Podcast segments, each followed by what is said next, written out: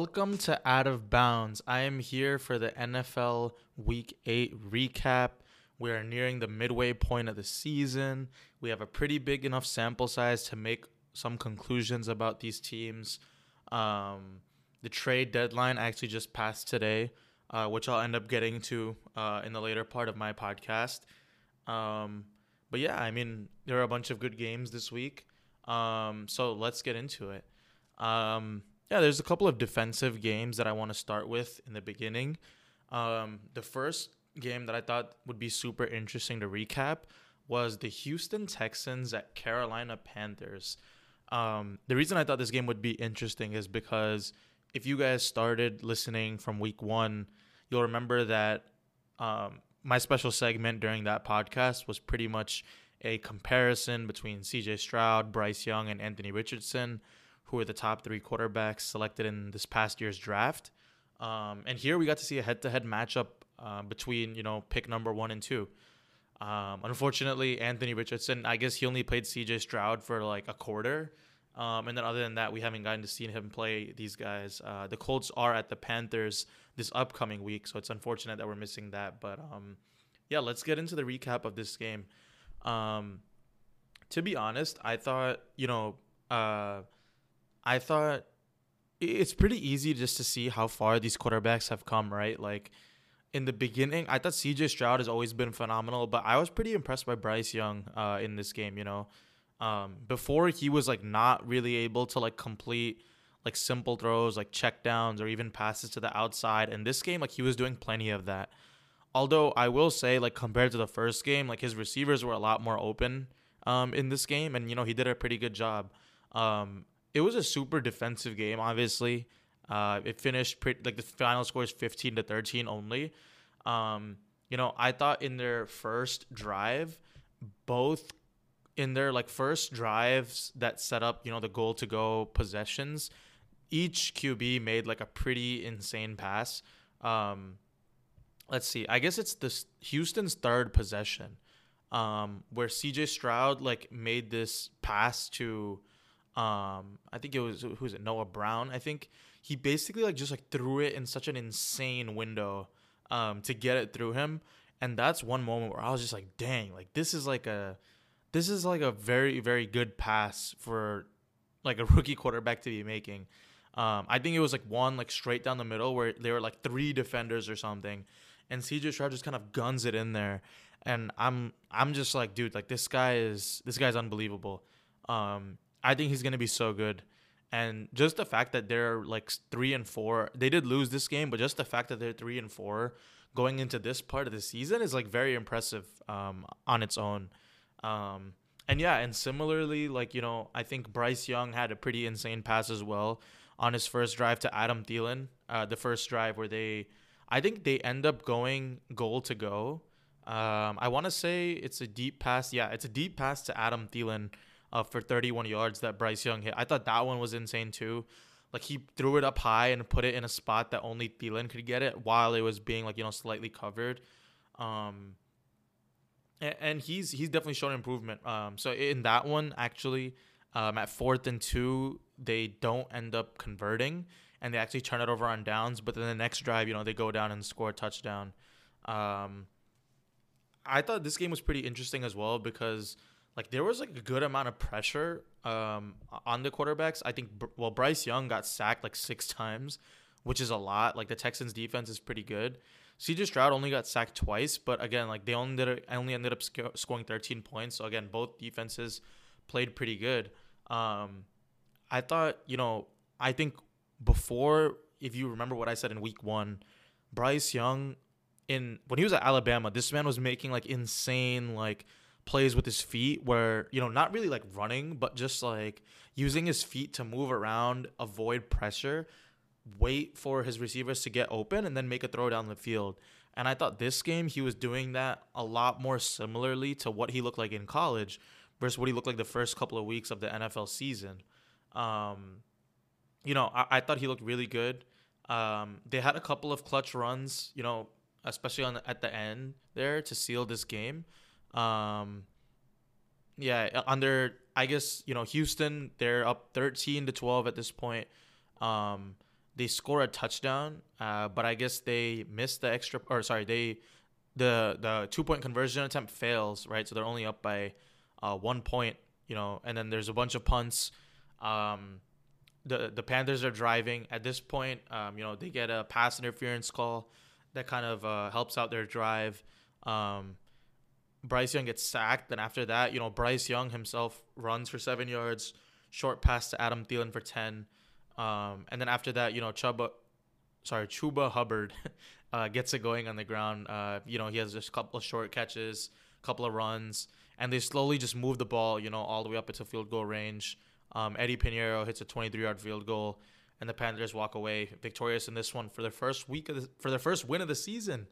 Let's go, Carolina Panthers. Frank Reich on the board here, one and six. um, yeah, but I mean, you know, pretty pretty good game for Bryce Young's first win. Um, he was like all smiles afterwards. It's kind of wholesome to see, you know. Um, his first six weeks in the season or seven weeks in the season have not been too great. Um, but finally, here in week eight, they come away with the win. Um, yeah, so I think that's about it for this game. Uh, I thought it was pretty interesting, you know, just to compare the two quarterbacks. Other than that, you know, it wasn't a great game. Let's see. Um, Dameon Pierce, only 12 carries, 46 yards. Chuba Hubbard, 15 carries, 28 yards. Um, Adam Thielen, I guess, led this game in with, with receiving yards. He had eight catches for 72.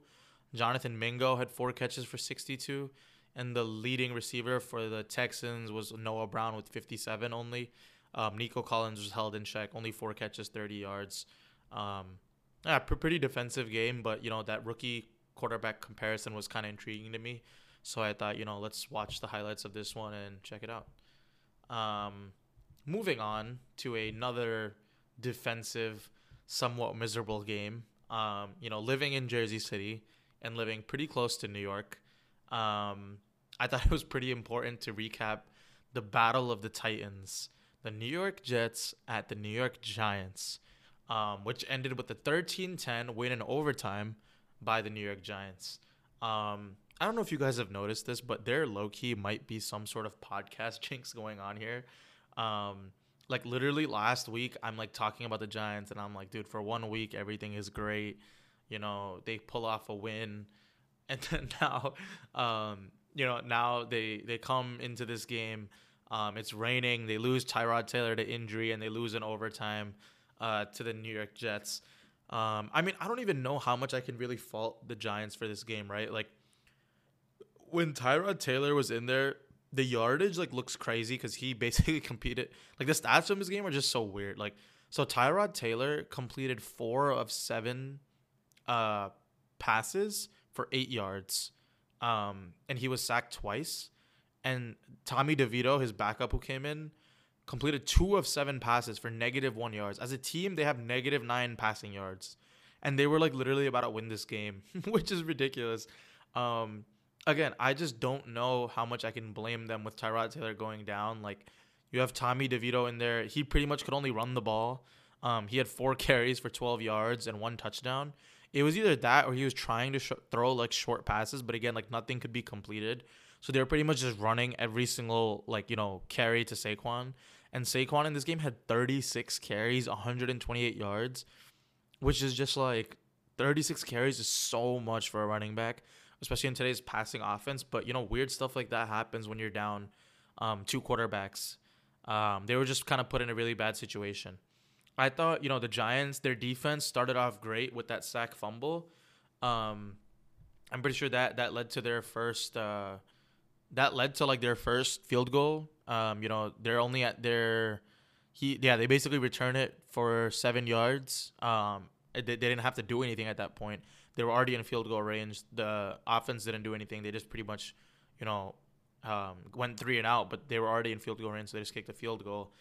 Um, yeah, I mean, again, like it's pretty unfortunate for the Giants. Like after that, like you know, it's just a ton of punts.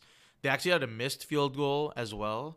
Um, you know, it, it, it was just a lot for them. Uh, the they had one good drive to start the third quarter, which is the that led to the Tommy DeVito you know touchdown drive. At that point, they're up um, ten to seven on the Jets, and then you know they get another. Like honestly, Graham Gano might have sold them this game. Like missing those two field goals was just so like backbreaking for them.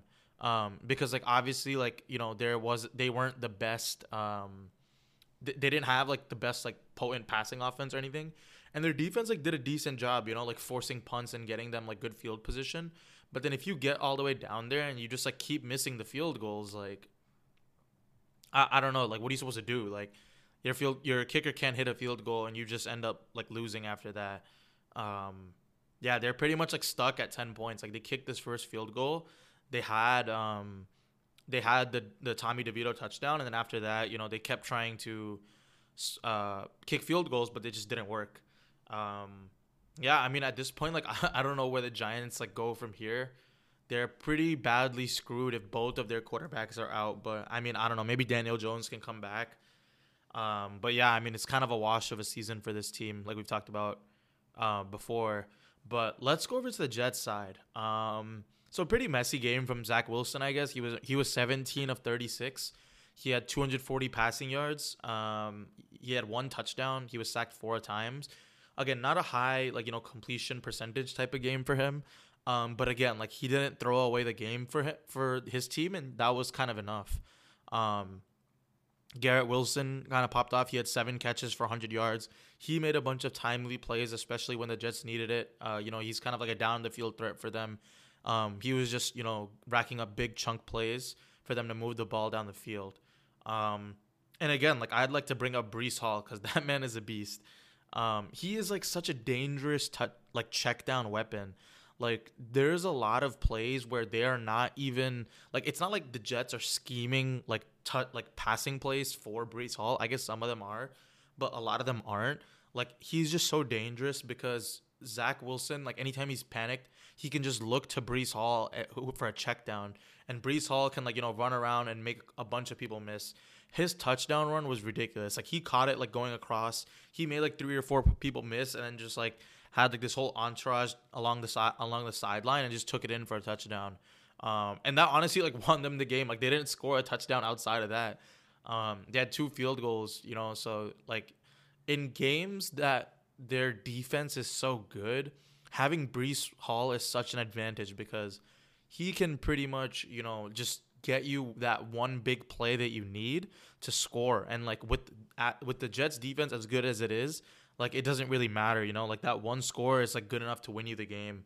Um, and they're like four and three, like they haven't done a terrible job. Like it seems like they'll have a shot at wild card, which is pretty insane. Um, I'm man, I'm just like so curious to see like what this team really could have been like with Aaron Rodgers. Like they could have, oh man, they could have been like really dangerous. Um, Aaron Rodgers apparently who's still trying to come back, so we'll we'll see about that. Um, again, like he's he's uh, throwing out on the field now. I don't know. We'll see. Um, yeah, I, and, and you know, again, like I went back and I mentioned Saquon's stats. Like he's like the main reason, like you know, the Giants were even in this game. Um, he had a couple of big plays that at least extended drives and got them into like field goal position. It just like they just couldn't convert on the field goals. Um, and, and you know they had like the sack. Like the Jets are down like seven to um ten, right? Uh, and and they basically have a sack on Zach Wilson.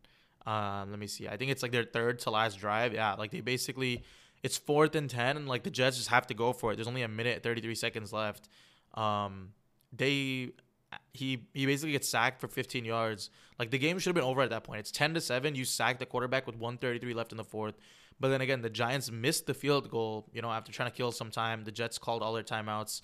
Um and after that, after the missed field goal, the Jets get the ball back, and then they go four plays, 58 yards in just 24 seconds because of a huge play to Garrett Wilson. Um, and then another one big play to Allen Lazard. And at that point, you know, they spike the ball, one second left to go, and he hits the field goal. Um, yeah, I mean, it was a pretty, it was like an interesting game, you know, uh, between kind of like two like weirdish teams, two, two teams that have had quarterback injuries. Um, but yeah, more of a struggle for the Giants. The Jets pulled this one off by just taking advantage of the mistakes that the Giants made. Um, and you know they're sitting at four and three, like I said, with a shot at the wild card. So pretty impressive for them. Um, moving on to my third game. Uh, trust me, the games get a lot more interesting now. If you're listening to this and wondering why I chose these games, um, so I'm gonna go to the Philadelphia Eagles at Washington Commanders. The Eagles win a shootout, 38 to 31. Um, this is the second game that the Commanders have given like real problems to the Eagles, um, and a lot of that starts with Sam Howell. Um, you got to give him credit. He was on point to start the game after a bad performance from last week. Like he was throwing absolute dimes like to all of his receivers. He just looked really poised. Um, and you know, after a game where they gave up like I forget like six or seven sacks, you know, uh, to the Giants, Sam Howell only gets sacked one time in this game, and you know, some of that is like we talked about it is probably him holding on to the ball a lot longer than he should. So maybe he just like went in film and like noticed it and just made quick decisions. But his ability to throw the ball in like tightly contested spaces is very impressive. Like he's a pretty good quarterback. Like I'm not gonna lie. Like I mean I'm not gonna say he's like elite sitting at the elite tier, but you know he he ha- he's like definitely above average and like I don't know I would take him over like you know like the bottom like tier quarterbacks um in the league. His stat line is ridiculous. He was 39 for 52, 397 yards, four touchdowns, and one pick. Um, he was balling. Like I give him a ton of credit. Like he definitely had the Eagles like sweating in this game. And it literally looked like they were about to win without like the 20 21 points that the Eagles scored in the fourth quarter. Like he was pretty dangerous. Um like so let's go over their receiving stats. Jahan Dotson had 8 catches for 108 yards with one touchdown. Jamison Crowder had 7 catches, 95 yards, one touchdown. Terry McLaurin had 63 five catches for 63 yards, one touchdown, and Logan Thomas had six catches, 44 yards, and one touchdown. I just like how Sam Howell is distributing that rock evenly. Like you see all these receivers they're eating, um, compared to you know Jalen Hurts on the other side, who's just been throwing it to AJ Brown. Come on, man, you could learn a little bit from Sam Howell. Nah, I'm just kidding. well, not really, but you know in this game it's definitely true. Um, Brian Robinson had only 10 carries for 59 yards. Um, and it felt like most of those came on like that first drive, which is you know pretty good for them. That kind of set them um, up for. I think Terry McLaurin was the one who had that first touchdown uh, catch from Sam Howell. Um, but yeah, I mean, I was impressed with the Commanders. You know, um, but one thing I will say is you know for the overall outlook of the game, um, like you know the main reason that they were in this is because the Eagles had their own mistakes, right? Like um, they had two turnovers in the red zone, like right as they were about to score. So if you look at it that way, the Eagles really should have scored like 52 points, which is ridiculous to think about. But like, you know, and they're like really right on the goal line too for both these turnovers um, happened. But you know, it, it's so like if they score on those two drives, like 52 to 31, like you're like, okay, whatever. It's like a high scoring game, but it wasn't even really all that close. And like that is possible to happen because just because they were there, like if just one play goes, like it's not like too much time would be taken off the clock. So it is possible they could have scored 52 points in this game. Um, going over to the Eagles side, AJ Brown was is literally unguardable right now. Like we need to just stop and recognize what this man is doing because it's been like seven games or something since he's had 125 plus receiving yards. Um, he is like literally unguardable. Like you can just throw it up to him on the outside and have like confidence that he's gonna come down with it. And it's literally what Jalen Hurts has been doing. Like I was kind of making fun of him for it before, but like I really don't blame him just because like if you look at like how what the plays that AJ Brown is making, like how are you not feeding him? Like I bet you Nick Sirianni is whispering in his ear, like bro, like if you don't see anything, just throw it up to AJ and hope for the best because he's gonna come down with it. Um, he's just had like a couple of insane touchdown catches where his ability to track the ball and make the catch while he's being like blanket coverage is just ridiculous. Like, let's be honest, like AJ Brown like doesn't get like an insane amount of separation, right? Because most of the routes that they send him on are like, you know, 12 yard dig routes, like fades along the sideline. Um, but his like his ability, his talent and skill at like those long like those fade routes is just insane, man. Especially like now, like he is just cooking. Like he's on a hot streak. They gotta ride it out, you know, until like he has like a bad game or something where he's just struggling or he gets shut down by some other team's corner. But like I just I am in shock at what he's doing because he is like elevating to like literally best receiver in the game level like right now. Like Justin Jefferson has been hurt. Like he's just been playing as the best wide receiver right now. Like there's no ifs, ands, and buts about it. Um, like obviously there's other people that match him in talent, but like right now, like in terms of production and yardage and touchdowns and wins, like nah, man, like it's got to be AJ Brown right now. Um, yeah, I mean, I thought the touchdown that he had, you know, at the end of the first to end the first half was ridiculous. But I thought the Commanders had a pretty good response. Like they they drove the ball down and got a 61 yard field goal. You know, after that like AJ Brown touchdown, they could have gotten you know kind of demoralized. But they drove the ball five plays, 32 yards in 33 seconds, and they kicked a field goal. And you know they made it um 17 to 10. They pushed out their lead a little bit. And like going into that halftime like locker room, it kind of did feel like you know the Commanders came out and smacked the Eagles in the mouth. Um, again, like they did, like I said, they did get that touchdown to make it ten to 17 but or 10 to 14 and then you know the commanders kicked the field goal but before that like it was like 14 to 3 and it was like dang the commanders are really really in this um i mean out of all the teams in their division like i mean they're definitely uh, like more scary than the giants um and I don't know, like the the the Cowboys and Eagles are gonna play soon, so we'll see how that goes. But like Washington was is like a real threat. Like I don't know, I think they just have a good game plan and they just like are confident against the Eagles and they come out, you know, like no worries, like they have nothing to lose and they really do play like that. Um, I thought you know continuing on this game like. The Eagles like finally got DeVonta Smith incorporated. Like he had seven targets, which is only one less than AJ. Um, he had 99 yards uh, receiving. Like, I mean, I thought he had like a pretty good day. Like the touchdown that he had, like you know, a lot of his yardage came on that touchdown. That was just like a blown coverage. Like Jalen Hurts saw it, and that was like a walk-in touchdown for him. Without that, like he would have had like you know a pretty modest day. But I like seeing that he has like seven targets, just because it shows you know they're trying to engage him more, and they need him to like they need him to be pretty good. You know, if they want to be firing on all cylinders. Um, so like I, I like that part of their game uh, this time around. Um, Dallas Goedert had a pretty you know simple game. He had four catches, only 36 yards on seven targets. Um, D'Andre Swift had 16 carries, 57 yards for one touchdown.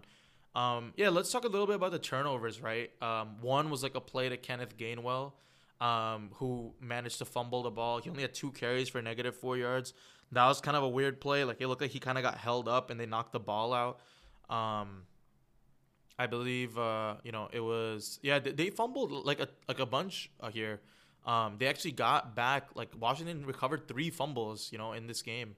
Um, so that and yeah they fum- they recovered three fumbles in this game. So that that's a good job by them.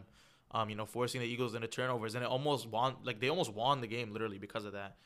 Um, the second one I was shocked because the commanders have somehow solved the tush push. I don't know what they did on that one play, but the tush push did not work, which just has me in shock because I've literally come on this podcast for like the past three or four weeks and just talked about how unstoppable it is. But for the first time, the commanders put doubt into the Eagles' mind that the tush push would not work.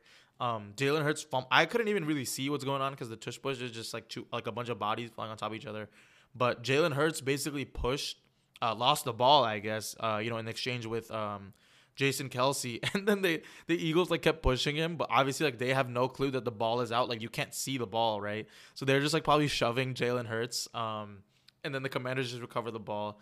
But it's probably like I think I saw some tweet where it's just like too funny. Um, like basically like imagine like you're Jalen Hurts and like you know you don't have the ball, but you just feel like your whole team like shoving you and you just like don't know what to do, and you're just like your lifeless body is just being shoved forward while the ball's on the floor. Um, that that thought was kind of funny to me. Um, but yeah, and then after that, like you know, the Eagles then after that run the fake tush push, which is just like such an insane counter. Like it's such a genius move. And like, you know, it took them like two possessions to think of it, and now everyone is just like dude, I can't believe we have to deal with this fake tush push now too. Um, yeah, I mean, th- this was a fun game. Like this was high scoring. Both quarterbacks had four touchdown passes. The touchdown passes were like long too. Like you know, there weren't too many short ones. Um, this was a super interesting game to watch, and, and you know, there was real doubt on the Eagles side. Like I thought the Commanders were gonna pull this off. I'm shocked that the Eagles came back and won this, but again, like they're probably like you know the best team in the NFL right now, record wise and they're playing like it too. Uh, you got to give them credit. Like whenever they have some adversity in any game, they always kind of just come back and figure out a way to um, secure a win. So it's a good job by them. Um, moving on, let's go to. I guess I don't even know if I can call this an upset, um, because you know before the season, like I think everyone would have kind of been like, okay, yeah, you know what, that makes sense. But in the current context of this season, the Cincinnati Bengals beating the 49ers is kind of an upset. Um, the Cincinnati Bengals win 31 to 17 um, over the 49ers, who have been struggling. Um, they started off 5 and 0.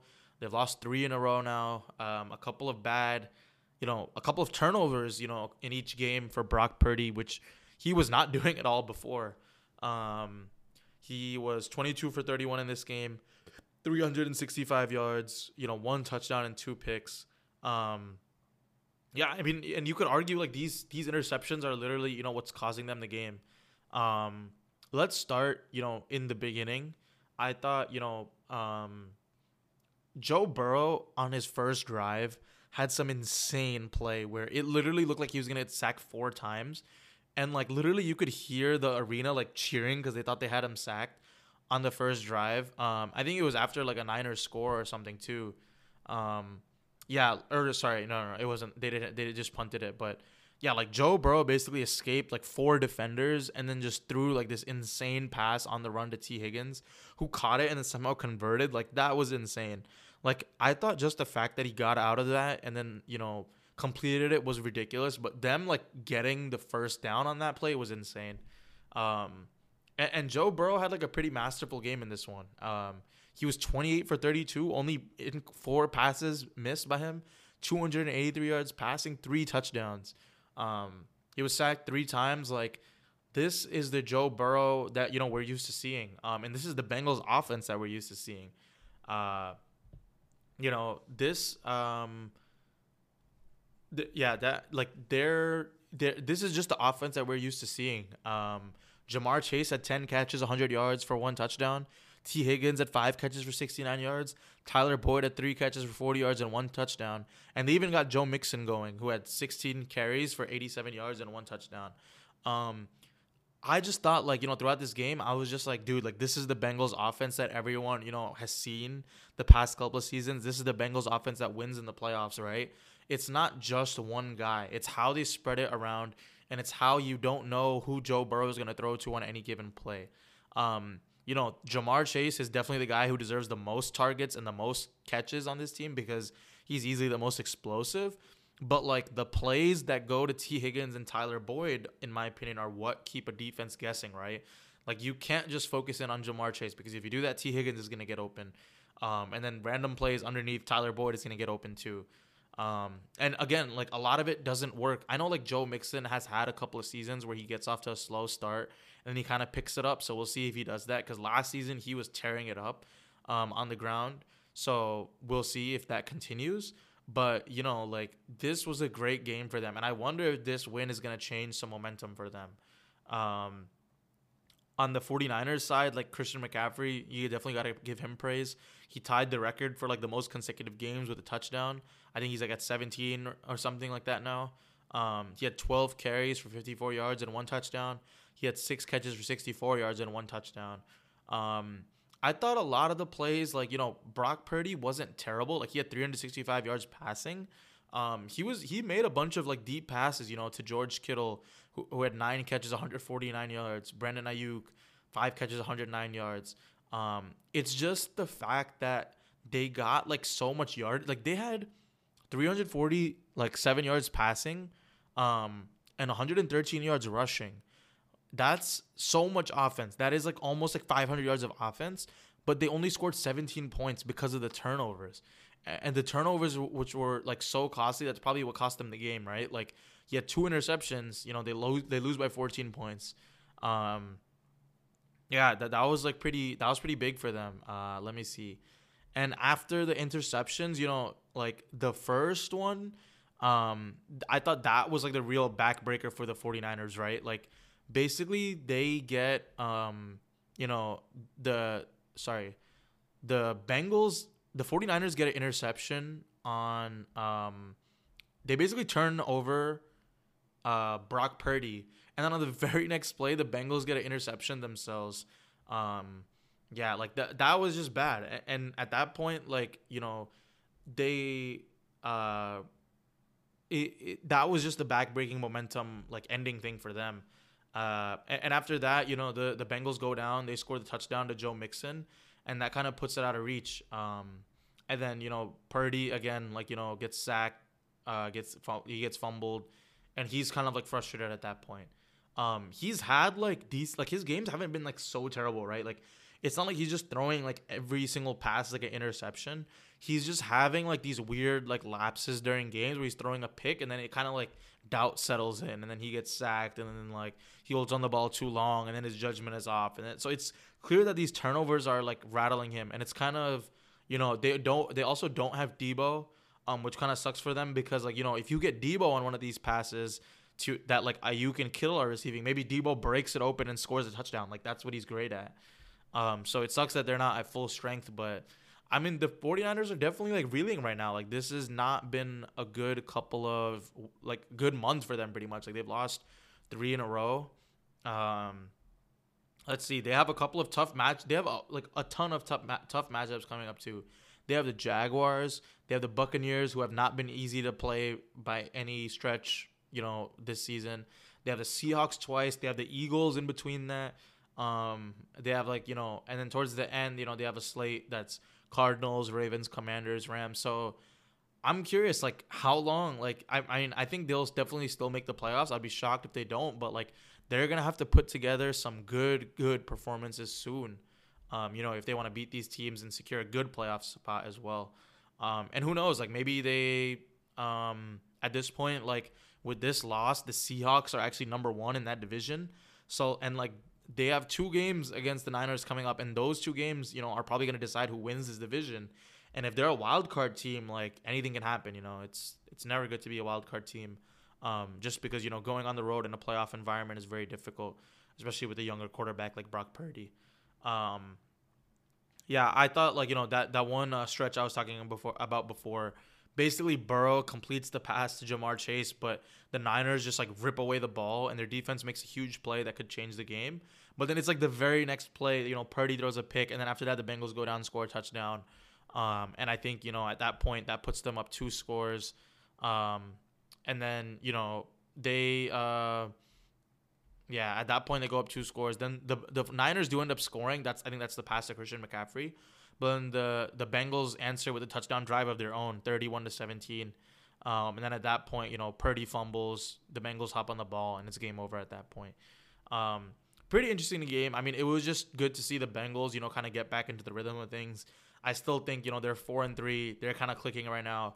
They're obviously probably going to make the playoffs, you know, despite their first like month of the season kind of being a wash.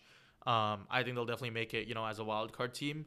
Um, so it'll be interesting to see, you know, uh, how they move forward. And for the Niners, like I said, like they need to get their shit together because otherwise, you know, they're gonna be a wild card team and maybe you know even out of the playoffs sooner rather than later. Um, so let's see. Hopefully they can rebound. Uh, they definitely need Deebo back. Let's let's try to get Deebo back healthy. Um, yeah. So let's move on to the Browns and Seahawks. Um, yeah, I mean this game was like pretty intense. Like it was pretty fun watching this game. Um, I guess I'll put this one as my favorite of the week. Obviously, you could tell as I saved it for the last of the recap. Um, the Seattle Seahawks come away victorious against the Cleveland Browns, twenty-four to twenty. Um, you know, this game was super interesting. I thought, you know, the Seahawks look so sharp. Like Geno Smith in his first two drives is like was balling, and I think it's like a trend. Honestly, like the Seahawks have been so good on their first couple of drives, but then their offense kind of stalls, and then like in the last quarter, like they'll make like a clutch like push. You know, it's like really weird. It makes me think like, are they just like scheming up like really good plays?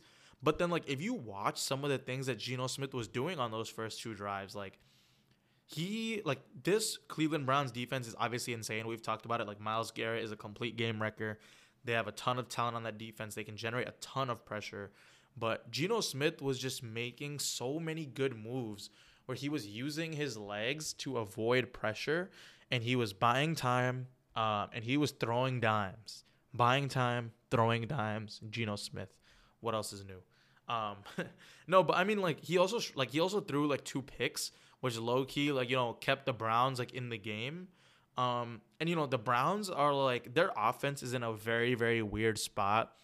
Um, PJ Walker, you know, against the Colts he could not really throw the ball at all. Um, in you know in 15 in this game he was 15 of 31 for 248 yards, but like outside of a few outside throws to Amari Cooper, a lot of those completions were just the Browns offense being like very creative and setting up screens, right? And I was just shocked at like how well these screens worked because the um like normally like when a defense like knows a screen is coming, like it's pretty easy to stop. But this Cleveland offensive line is just so good that like anytime they decide to run a screen, like they're just like their offensive line is getting down the field and blocking and just like creating a ton of space.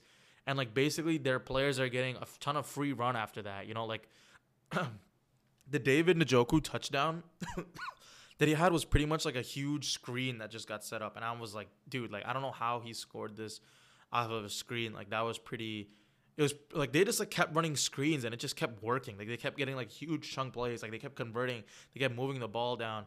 And obviously they're gonna run the ball a lot. Um, Kareem Hunt had 14 carries, 55 yards, one touchdown. Pierre Strong had 10 carries for 41 yards. Um, Jerome Ford had nine carries, 37 yards we do know that Jerome Ford, you know, coming off the injury from last week, he's probably not getting too big of a workload this week. Um, but it's been crazy. Like, you know, both games, like the Browns did beat the Colts, but again, just barely. And again, just barely they lose to Seattle. It just shows like how good their offensive line is because they're actually like just carrying the load um, for PJ Walker and this team. And like literally any running back that they put behind this line like looks pretty good. Um, but again, like it's only sustainable for so long. Like other teams are good as well. Like if you're playing against another good team, like they'll figure out a way to win, right? Um, and their defense keeps them in the game. Their offensive line keeps them in the game. But again, the Seattle Seahawks come away with a win in this one. Um, it was a super close game, uh, especially towards the end there. Um, you know, it, it was like neck and neck the whole game. You know, the the Browns go up twenty to seventeen uh, after they kick a field goal. Um, you know, Geno. I think that's one of the picks that Geno threw. Uh, yeah, pretty much the pick. You know, after that they only have to go 30 yards. They kick a field goal, a bunch of punts. Um, and then after that, you know, the the Seahawks get a pick on, um, on uh, Philip Walker, which was an insane play by Jamal Adams. Like basically, Jamal Adams just jumps, the ball like like hits his helmet and goes flying up into the air, um, intercepted by Julian Love. Um, and after that, you know, the Seahawks they go on a touchdown drive after that. Bunch of clutch plays uh, by Geno Smith to Tyler Lockett, DK Metcalf.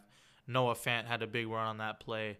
Um, and then the end around, kind of, it was kind of like a short pass to Jaxon Smith-Njigba, who ran around uh, a DK Metcalf block for the touchdown.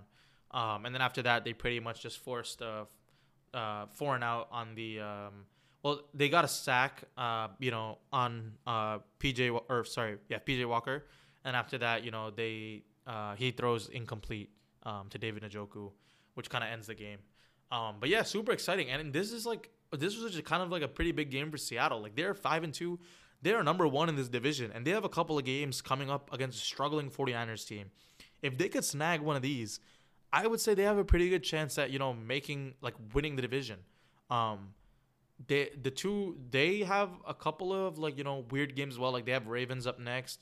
Commanders, Rams, Niners twice, Cowboys, um, Eagles. So they have a pretty rough four game stretch where they play the Niners twice, Cowboys and Eagles all within like you know a month span, like four week span. That's gonna be really rough. But the end of their schedule is not that bad. You know they have Titans, Steelers, and Cardinals. Um, so we'll see. Uh, I mean, this is the team that's definitely gonna be competing for the division here. Um, yeah. So to kind of wrap up um, my recap. Um, I want to talk about the NFL trade deadline, uh, which is 4 p.m. Eastern today. Um, I'm not gonna go through every single move because you know there are a bunch of moves that just aren't really worth talking about. Um, I will talk about a couple of interesting ones though. Um, Kirk Cousins he tore his Achilles, um, and as a result, you know the Vikings are gonna trade for Joshua Dobbs um, from the Cardinals, who was playing decently well, and then randomly, I think you know, Jonathan Gannon said he was to get benched, and a lot of people were, you know, kind of saying in the comments like, "Oh, he's to get traded." Um, I can't believe he actually did get traded. Uh, I don't like really know if it's worth for the Vikings to do this because you know they're sitting there at four and four. You know maybe they're trying to salvage and see if they can make the playoffs. Um, right now they're sitting at like the seven seed, so I guess they are like you know in a wild card team. Um, yeah, I mean I could see it. I don't know. Before I, I thought their record was like way worse and they're out of the playoff picture. Um, but you know currently they're like number seven. Um, so like and, and below them is like the Rams, Commanders, Packers, teams like that. So if you're confident that you know the Ram, you think you could be better than the Rams, Commanders, and Packers like going forward, um, like might as well just you know salvage your season that way and try to make the playoffs.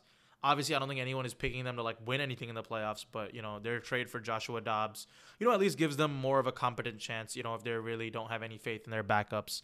Um, so yeah, I guess you know that's that's gonna happen. Uh, he'll probably play for them, I'd assume. Um, yeah. So moving on from that trade, um, a couple of big ones from teams that are doing pretty well. Um, the Eagles acquire Kevin Byard from the Titans. That move actually happened a little bit ago. It wasn't like a deadline, like you know, move, but um, that's pretty big for them. Uh, Kevin Byard is like an All Pro level safety for the Titans. The Titans who are struggling this year um, you know, their their record is let's see. Uh, they're three and four right now. Um, Ryan Tannehill is hurt. You know, like the vibes in Tennessee are just not that great because it seems like okay, like even if they make the playoffs, it's to like what end? So it seems like the Titans are kind of like you know going back and like you know selling on some of their players to maybe like kind of reload in the draft. Um, Derrick Henry was like a popular name for them at the trade de- de- deadline too. They didn't end up trading him, but I wouldn't be surprised, you know, maybe like in the off season or something if they do end up offloading him and like kind of going the young route. Um, with Will Levis, who did debut and had four touchdowns, you know, in his first game, which is pretty interesting. Um, yeah, but I mean, for the Eagles, like this is a great move. Um, their secondary, like they have like really good corners. We talked about it before. James Bradberry, Darius Slayer, fantastic. Um, they've been playing like Reed Blankenship, but you know, ke- in adding Kevin Byard to that secondary group solidifies their defense and adds one more playmaker in the back, um, in the backside of their defense. That and their defense already has like a ton of playmakers. Like their defense is straight ballers. Um, a lot of rich getting richer at this trade deadline. Um, but yeah, I mean, if you're the Eagles, like why not? Like go all in. Like you are playing like the best team in the NFL right now um, you have like a really good shot at making the Super Bowl. You might as well go all in now and just load up on as much talent and take advantage of these teams that are selling off. So I definitely like that move um, by the Eagles. Um, a couple other moves. The Bills traded for Rasul Douglas uh, from Green Bay. Um, I think that'll help out their secondary.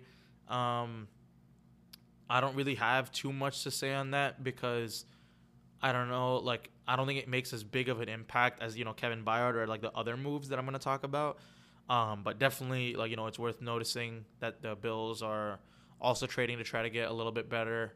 Um, and it's just interesting to see also like not from the team that's receiving the player, but also from the other team, right? Like the teams that sell off are you know obviously like considering their future as well.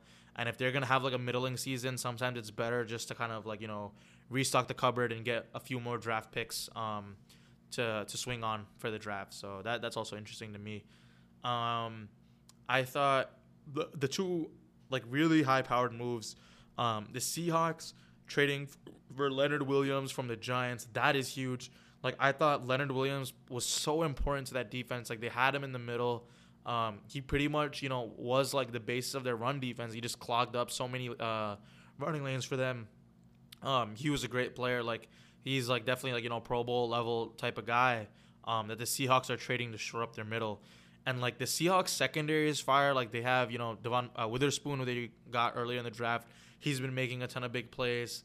Um, they have Tariq Woolen from last year, Jamal Adams in the secondary, uh, Julian Love, I guess, who they also traded for. I think they did trade him from the Giants. I don't remember. Um, but yeah, I mean, they're taking advantage of a Giants team that's reeling trading for Leonard Williams gives them a huge boost in that in the middle of their defense. Um, and like you know, this is a team that's like very clearly thinks that they can win the division. You know, everyone kind of, including me, like penciled in the Niners. Um, you know, that is probably the biggest podcast curse actually. After I gassed up the Niners, they pretty much lost three in a row, and they've been reeling ever since. So if you're looking for evidence of a podcast curse, That's it right then and there. Um, uh, yeah, but so yeah, the Seahawks improve. Um, and probably the like one of the biggest moves, the 49ers trade for Chase Young from the Commanders. Um, the Commanders shift off um, Montez Sweat as well to the Bears. The Commanders are kind of shipping off, you know, the high draft picks of their defense and sending them. A lot of this also comes down to teams like not wanting to pay these guys and not wanting to extend them, especially if they're due for huge contracts and the team is kind of going in a different, you know, direction and they want a little bit more freedom for cap space. Um, but Chase Young, adding him to that defensive line, man, with Nick Bosa and Arik Armstead and Hargrave and all these guys, like they are gonna be, they are already such an insanely dangerous defensive front, and adding Chase Young to that is ridiculous. It's like it's literally like very similar to, um, you know, adding, um, yeah, it's very similar to adding, uh, like the Eagles getting Kevin Byard. It's just like the rich getting richer. Um, like these are teams that are like they are trying to contend. Like they are trying to like make deep playoff runs and go to the Super Bowl. Um, and these moves are gonna be like probably pretty impactful. You know, like we're gonna look back at these moves in the playoffs, like especially if these guys are the ones making plays. Um, and we're gonna be, you know, seeing if these guys can make the plays to push their team over the edge to make another Super Bowl or to make a championship game. Um, yeah, pr- pretty interesting trade deadline. You know, obviously a couple of like there are like a ton of smaller moves that are not really worth talking about. I kind of just listed out the ones that I thought were most interesting or noteworthy. Um, yeah, I mean th- these are going to be big moves that'll have pretty pretty good impact on their team. So let's see how that plays out. Um, anyways, thank you for listening, guys. Uh, as always, um, I appreciate your listenership. Um, and thank you for listening to my recap. I'll talk to you guys next week. Bye.